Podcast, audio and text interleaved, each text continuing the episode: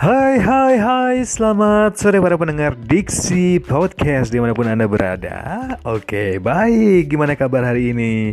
Ini udah hari kesekian kalinya ya Kita berada di rumah Sesuai himbauan dari, sesuai himbauan dari pemerintah Untuk stay at home Dan juga social distancing Bersama orang-orang atau dengan orang-orang seperti itu ya.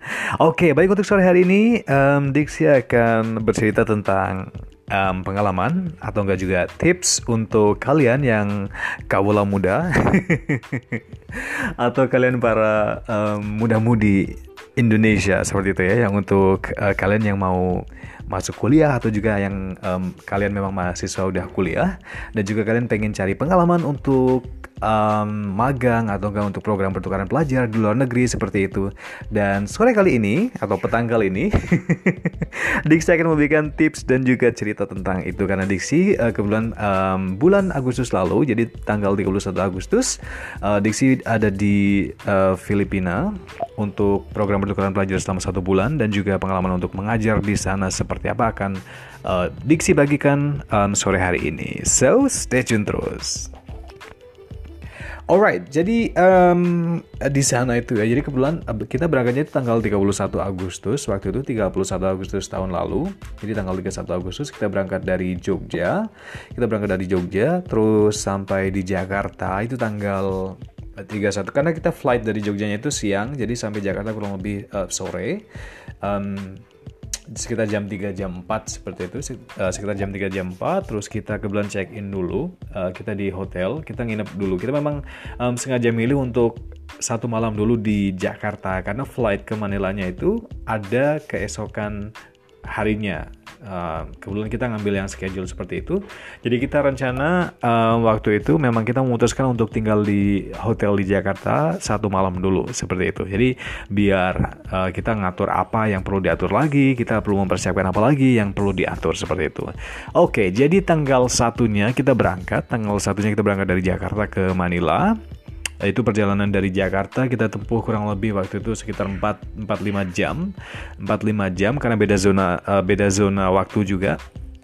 Jadi uh, perjalanan waktu itu ditempuh kurang lebih 4 jam sampai 5 jam waktu itu. Nah, kita sampai di Manila waktu itu sekitar jam um, pagi sekitar jam 5 eh, sorry 5 atau 6 waktu itu.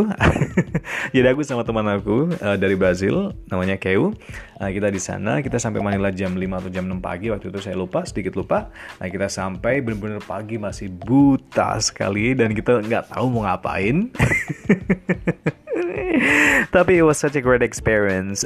But uh, sebelum lanjut ke sana lagi, aku akan cerita untuk prosesnya dulu itu seperti apa. Jadi kebetulan waktu di kampus, uh, kebetulan waktu di kampus itu ada info untuk lowongan, eh bukan lowongan sorry. Jadi kayak info itu untuk uh, uh, apa ya namanya uh, informasi lah seperti itu informasi di papan pengumuman untuk program pertukaran pelajar seperti itu. Uh, kebetulan aku uh, lihat pengumumannya terus coba kita diskusikan ke orang tua karena itu menyangkut biaya segala macam dan juga uh, lumayan lama karena uh, waktu itu kurang lebih selama 30 hari pulang pergi. Jadi it's quite long.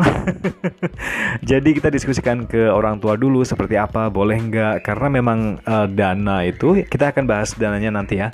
Tapi kebetulan waktu itu memang uh, dana itu dari dana pribadi. So uh, kita harus benar-benar uh, komunikasikan dulu ke orang tua seperti itu. Jadi um, kita harus ya komunikasi sama orang tua biar segalanya lancar.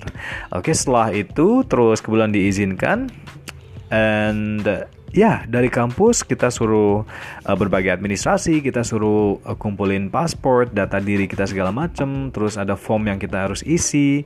Karena dari um, kita harus melewati seleksi kampus dulu. Walaupun itu dana pribadi, tetapi kampus kan pastinya pengen uh, mengirimkan sesuatu yang delegasi yang terbaik dari kampusnya seperti itu. So waktu itu kita seleksi, kita seleksi uh, mulai dari seleksi bahasa Inggris, seleksi penampilan, maksudnya penampilan kita ketika, uh, ketika kita mau mengajar seperti itu. Jadi karena karena memang uh, jurusan kita kan uh, mengajar, jadi kita memang benar-benar dites seberapa bagus kita mengajar.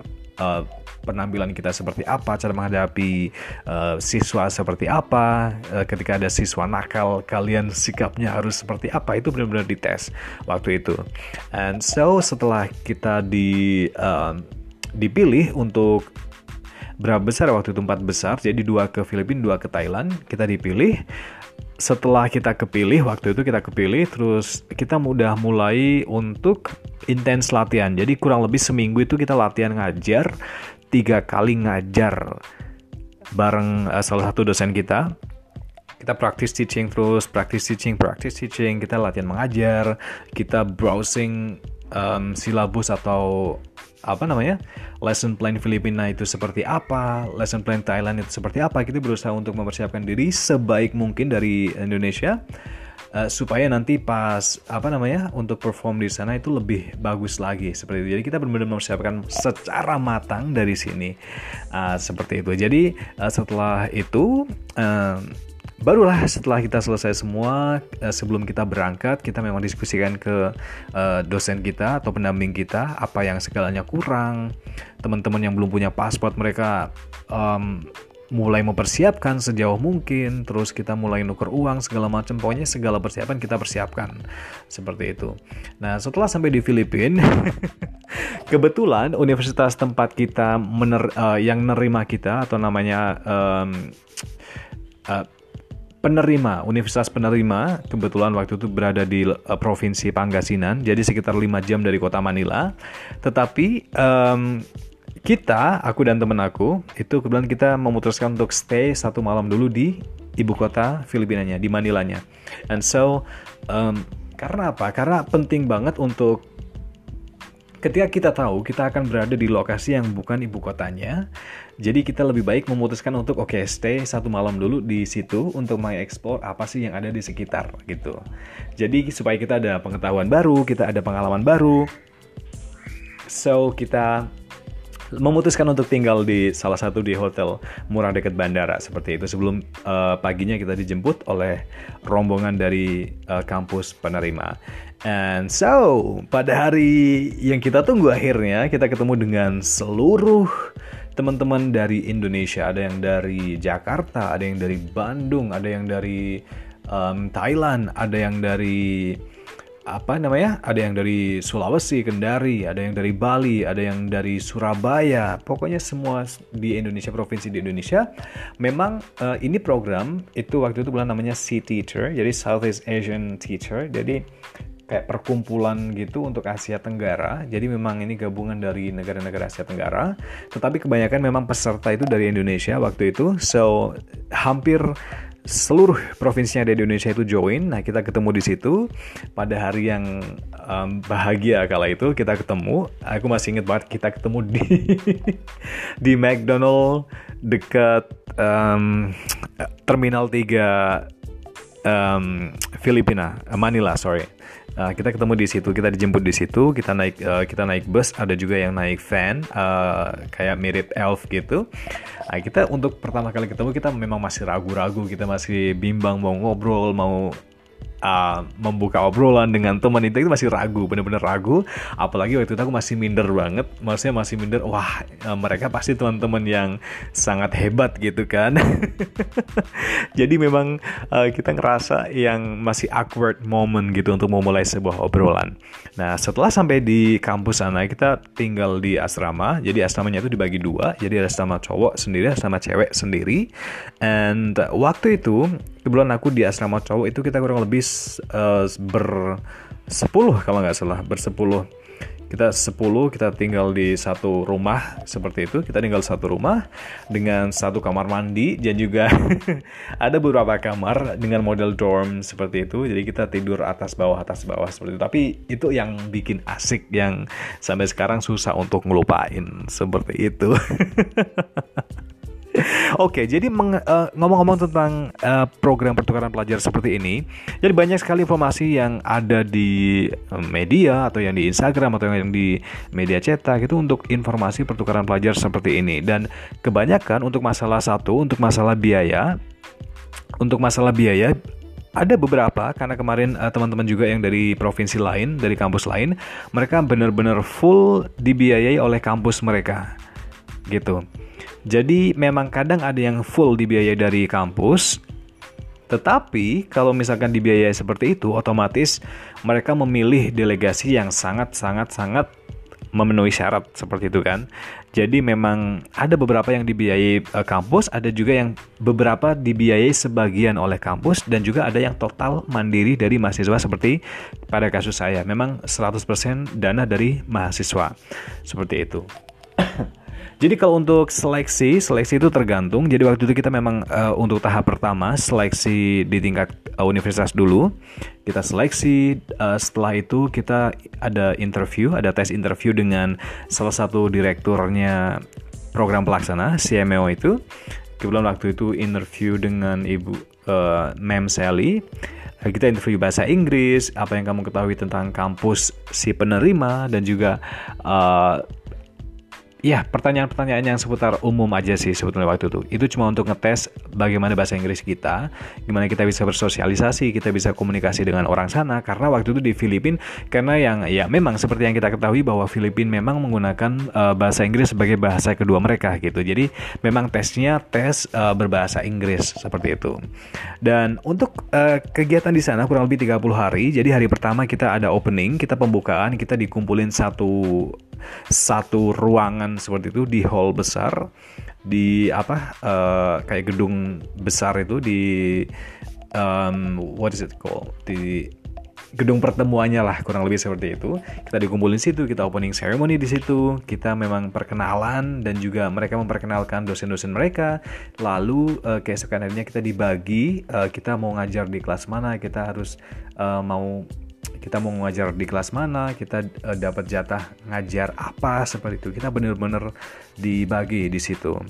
Dan itu yang bikin asik gitu.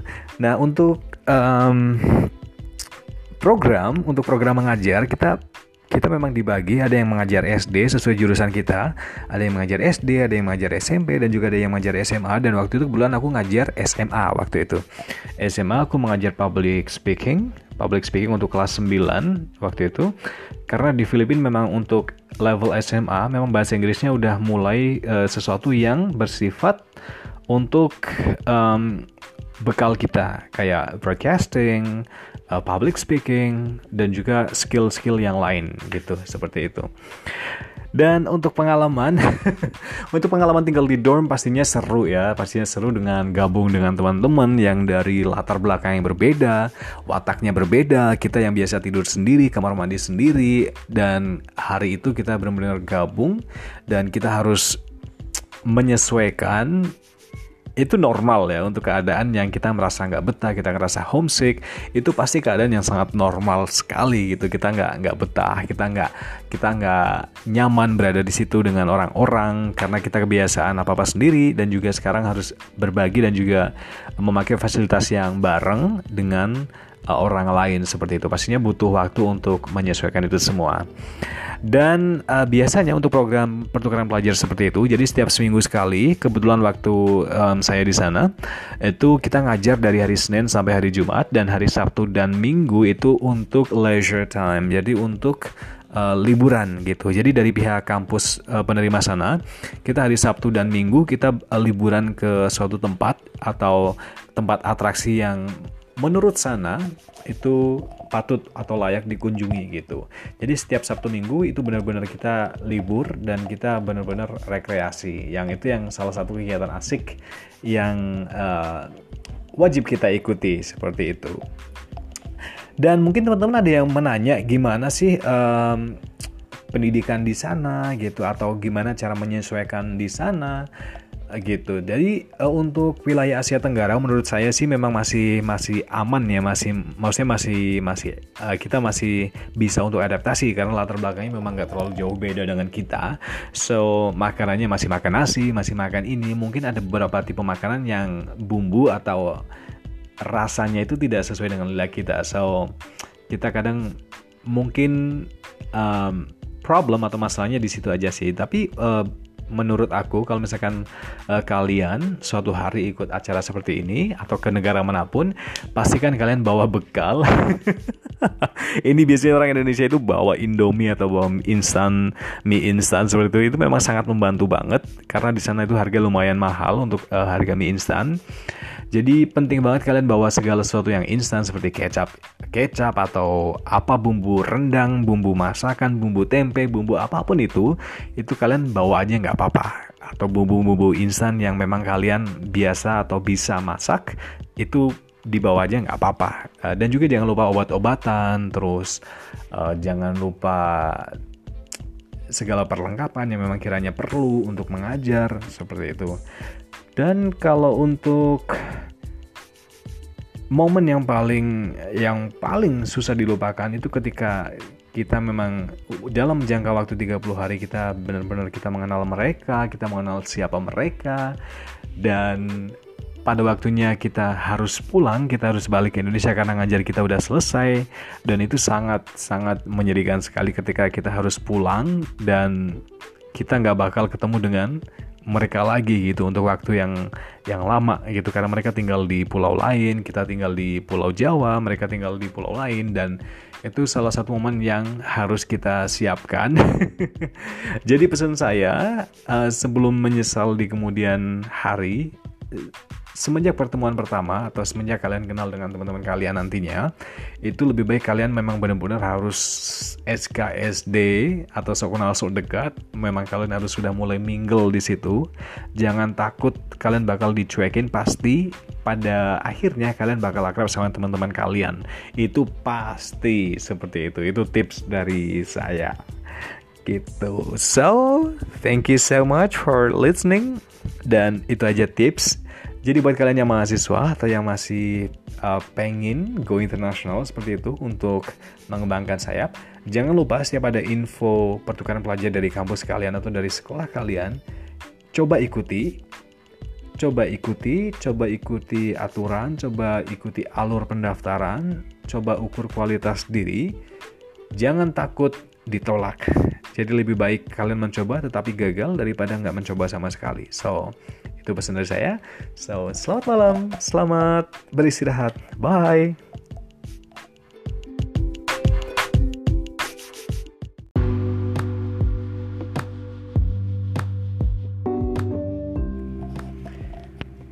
So hi everybody, selamat malam para pendengar Diksi Podcast di mana pun Anda berada. Selamat malam, apa kabar kalian malam ini?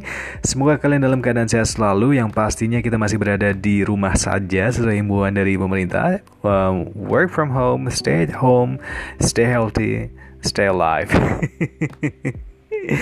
Alright, so untuk malam ini uh, Diksi akan membagikan um, tips Gimana sih cara kita untuk semangat kuliah supaya emosi kita stabil, supaya kita enjoy menjalani kuliah dan juga um, gimana sih cara menikmati kuliah atau masa-masa kuliah dengan baik tanpa ada gangguan dari kiri kanan. Alright, so check this out. Alright, memang kuliah bagi sebagian orang memang um, apalagi orang tua kita ya. Uh, istilahnya mereka mengkuliahkan kita supaya kita bisa suatu hari kita bisa jadi bisa jadi orang dan juga bisa menjadi um, sesuatu yang membanggakan buat mereka pastinya dan uh, buat kalian yang mungkin sekarang masih mau kuliah atau yang masih kuliah di semester awal dan juga kalian mungkin merasa bahwa um, kalian sedang berada di fase bosan atau malas kuliah atau masih malas-malesan dan juga belum tahu apa yang harus um, dilakukan atau apa yang harus dicapai. So buat kalian daripada um, kalian berpikiran seperti itu, ikuti terus tips-tips dari diksi berikut ini.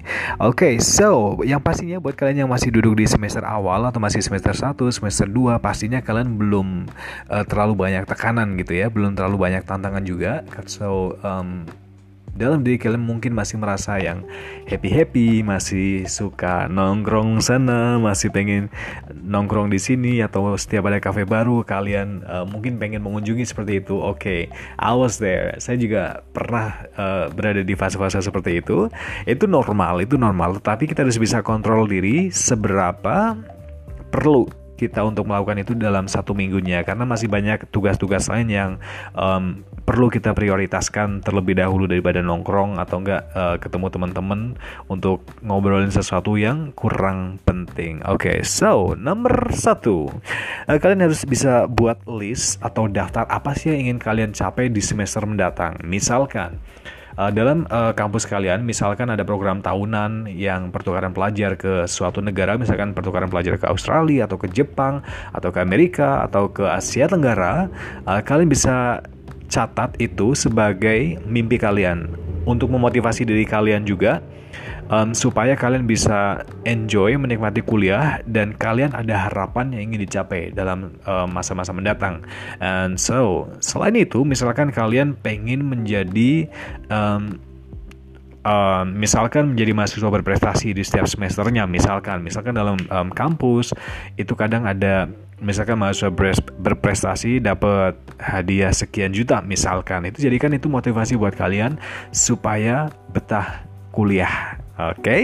so nomor dua lingkungan yang positif. Lingkungan yang positif di sini uh, berarti teman-teman kalian juga. Jadi circle kalian, kita uh, kalian harus uh, berteman dengan orang-orang yang memang uh, membawa kebaikan bagi kalian. Dalam arti memang uh, mereka yang mengajak kamu dalam kebaikan. Misalkan mereka orang yang rajin ke perpustakaan, mereka rajin uh, berbuat segala sesuatu yang baik seperti itu yang intinya nanti uh, bisa memberi dampak yang positif juga kepada uh, kita kepada diri kita atau kepada kamu atau kalian. And so misalkan teman kalian itu um, misalkan kalian tipe orang yang tipe rebahan gitu. Icie tipe rebahan. Jadi misalkan kalian tipe orang yang rebahan dan juga malas-malesan ketika kalian berteman dengan seseorang yang rajin kalian otomatis bukan otomatis ya ini pelan-pelan pasti kalian bisa merubah untuk meniru atau mengambil sisi positif dari teman kalian yang memiliki watak positif seperti itu. And so itu uh, contoh yang sangat bagus sekali buat kalian yang uh, memiliki lingkungan positif sehingga nantinya bisa reflect ke diri kalian sendiri. So kalian bisa meniru dan juga kalian bisa mengambil sisi positif dari teman kalian sehingga kalian bisa mengubah sedikit-sedikit perilaku atau kebiasaan negatif kalian. So, itu yang nomor dua. So, nomor tiga, ingat orang tua kalian di rumah. Oke, okay, jadi uh, dengan mengingat orang tua kita di rumah dan kita tahu ya bahwa orang tua kita memang berjuang sekeras tenaga untuk kita supaya kuliah, supaya kita nantinya bisa menjadi orang dan juga bisa menjadi kebanggaan bagi mereka. Siapa sih yang nggak pengen lihat orang tuanya bangga seperti itu? So ketika kita bermalas-malasan kuliah, ketika kita um, malas untuk kuliah, kita malas pergi ke kampus, kita ingat orang tua kita di rumah. Mereka telah bekerja, panas untuk hujan, hujan untuk panas, mencari uang untuk kita, sementara kita di sini malas-malesan, padahal kita nggak perlu nyari uang sama sekali. So, ingat ingat orang tua, oke? Okay? So tujuan kita apa kuliah? Kita ingin membahagiakan, uh, membahagiakan kedua orang tua. Kita ingin melihat mereka senyum bangga ketika kita wisuda nanti. And so, ya ingat orang tua kita. Dan selanjutnya untuk nomor 4 manage waktu dengan baik. Dalam arti kita ingat ya, kita tugas kuliah itu memang um, kuliah itu memang terkesan fleksibel, tetapi uh, at the same time kita banyak sekali tugas yang harus kita selesaikan, kita banyak deadlines, apalagi kalau kita uh, memang join dengan atau gabung dengan berbagai UKM-UKM yang ada di kampus, so, waktu kita akan semakin mengecil dan juga waktu kita akan terbatas. So kalian kadang uh, merasa stres, kalian merasa waktunya kurang. Jadi manage waktu kalian dengan baik, set prioritas. Jadi uh, kalian bisa pakai sticky notes tempel di dinding kamar kalian, mana yang prioritas dulu, mana yang harus diselesaikan terlebih dahulu, deadlines mana yang harus diselesaikan dahulu, dan jangan pernah menunda tugas sama sekali. Dan aku biasanya kalau misalkan ada uh, tugas untuk minggu depan, misalkan tugas untuk hari Senin depan, biasanya hari Jumat saya udah selesai. Jumat udah selesai, lalu hari Sabtu atau Minggu itu untuk koreksi ulang, baru Senin submit. Jadi tidak ada kata terlambat untuk itu. Nggak ada alasan kekurangan waktu, nggak ada alasan um, tidak ada waktu. So itu semua tergantung uh, diri kita masing-masing. Seberapa pintar kita untuk manage waktu. Dan yang uh, lima, yang nomor lima, menjalin relasi atau networking dengan orang. Jadi dalam arti uh, ketika kita menjadi mahasiswa yang memang kita suka bergaul dengan orang, kita banyak teman uh, kita banyak teman dengan berbagai latar belakang, dengan berbagai um, kemampuan yang beda-beda, itu percayalah di luar sana masih banyak yang lebih dari kita, masih banyak yang lebih bagus dari kita. So dengan membuat lingkup pertemanan kita semakin besar, uh, kita mengenal orang-orang baru, kita bisa bela banyak belajar dari mereka. Siapa tahu mungkin teman kalian di luar sana mereka memang seorang uh, pembicara atau seorang public speaker dan itu menjadi salah satu nilai positif yang bisa kalian ambil dari sisi mereka. So kalian bisa berteman dengan uh, mereka dan kalian bisa menanyakan atau bisa menjadi teman untuk sharing. So hari-hari uh, kuliah kalian tidak akan bosan. So ketika kalian ada masalah, kalian bisa bercerita ke teman kalian jadi uh, rasa bosan tidak akan pernah mampir ke diri kalian. And then the next nomor 6 yaitu liburan. Oke, okay, liburan di sini uh, apalagi kalian yang memang kuliah di Jogja gitu ya, memang kuliah di Jogja dan banyak sekali lokasi wisata yang gratis dan juga murah. Jadi um, liburan sini nggak harus liburan ke luar negeri, nggak harus liburan ke Bali atau ke pulau mana yang begitu indahnya. Jadi liburan sini jadi ketika kalian ada uh, waktu senggang, misalkan Sabtu Minggu kalian nggak ada jam kuliah, kalian oke lah coba liburan uh, ke tempat-tempat yang memang gratis atau nggak murah gitu. Jadi sekedar untuk melepaskan penat atau kalian cuma uh, punya waktu satu hari aja, uh, mungkin waktu senggangnya itu hari Sabtu misalkan. Karena kalian minggu harus menyelesaikan uh, assignment jadi Sabtu kalian bisa jalan-jalan misalkan ke Malioboro kalian cuma nongkrong di situ beli es krim menikmati pemandangan melihat orang bertemu dengan orang baru itu juga udah termasuk liburan. Atau kalian pergi ke museum um, melihat-lihat pemandangan atau menambah relasi baru, misalkan nonton film atau apa pun itu, itu bagian dari liburan. And so liburan sini ingat di garis bawahi nggak harus mahal. So kalian bisa naik motor ke sana sendiri, kalian bisa naik bus, kalian bisa naik apa pun itu, naik sepeda juga bisa. So kalian bisa menikmati um, waktu libur kalian dan juga untuk memanfaatkan hal-hal yang positif pastinya. Dan untuk selanjutnya tips yang selanjutnya kalian bisa mereward diri kalian. Dalam arti gini misalkan kalian uh, mengerjakan sesuatu atau UTS atau UAS misalkan uh, kalian mendapatkan nilai bagus. Kalian bisa menghargai diri kalian sendiri dengan dengan cara apa yang kalian suka. Misalkan kalian suka membaca buku oke okay, ketika kalian mendapat nilai yang bagus ketika UAS atau UTS oke okay, kamu bisa berbelanja ke Gramedia dengan cara uh, atau itu dalam bentuk untuk menghargai dirimu sendiri. Oh oke nilai UTS saya bagus, nilai UAS saya bagus, saya berhak untuk mendapatkan ini. Atau enggak kalian suka makan, mencoba makanan atau suka wisata kuliner, misalkan ketika kalian mendapat nilai UTS atau UAS bagus, kalian bisa pergi ke tempat nongkrong baru, kalian bisa makan di situ, itu dalam bentuk untuk uh, reward atau menghargai usaha keras kalian yang lakukan selama ini. Itu juga bisa. Tetapi ingat, jangan memaksakan, tetapi ketika uang ada, ketika itu cukup, itu menjadi salah satu uh, tips untuk membuat diri Anda atau diri kalian lebih bahagia lagi dan juga um, untuk merefresh otak kalian so supaya kuliah lebih semangat lagi. Dan yang pastinya uh, kalian uh, tips yang berikut ini harus bersyukur. Ingat di luar sana itu masih banyak sekali orang-orang yang memang uh, tidak seberuntung kita yang uh, bisa kuliah, bisa menikmati bangku kuliah sementara kita orang tua sudah uh, mencukupi kebutuhan kita, kita tinggal kuliah. Kenapa sih kita harus malas-malasan seperti itu? Jadi ingat rajin-rajinlah bersyukur karena di luar sana masih banyak sekali orang yang belum bisa kuliah, orang yang masih susah untuk kuliah. So kalian harus rajin-rajin bersyukur. Dan pastinya kalian harus um, um, apa ini namanya? Rajin ya tadi rajin bersyukur dan juga rajin berterima kasih gitu ke orang tua. Dan percaya nggak percaya dengan kita berterima kasih ke orang tua itu akan membuat perasaan kita semakin plong dan juga mendekatkan rasa kita ke orang tua rasa sayang kita ke orang tua. So semua akan berjalan dengan baik tanpa hambatan apa pun selama kuliah. So itu aja tips dari aku supaya kita tetap semangat kuliah. So, buat kamu mahasiswa yang masih baru atau yang setengah perjalanan. So supaya kalian tetap semangat kuliah ikuti salah satu tips-tips dari tips tersebut yang saya berikan. Oke okay, so selamat malam. Bye. Thank you for listening